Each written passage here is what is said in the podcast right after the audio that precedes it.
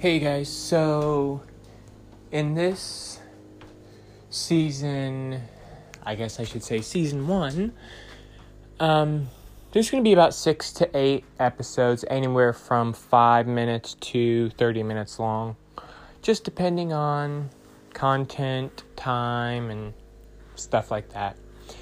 But so this season, I'm going to kind of get into growing up how I grew up, and um, different topics like that. Just going into foster care, and while I was in foster care, kind of my outlook on that.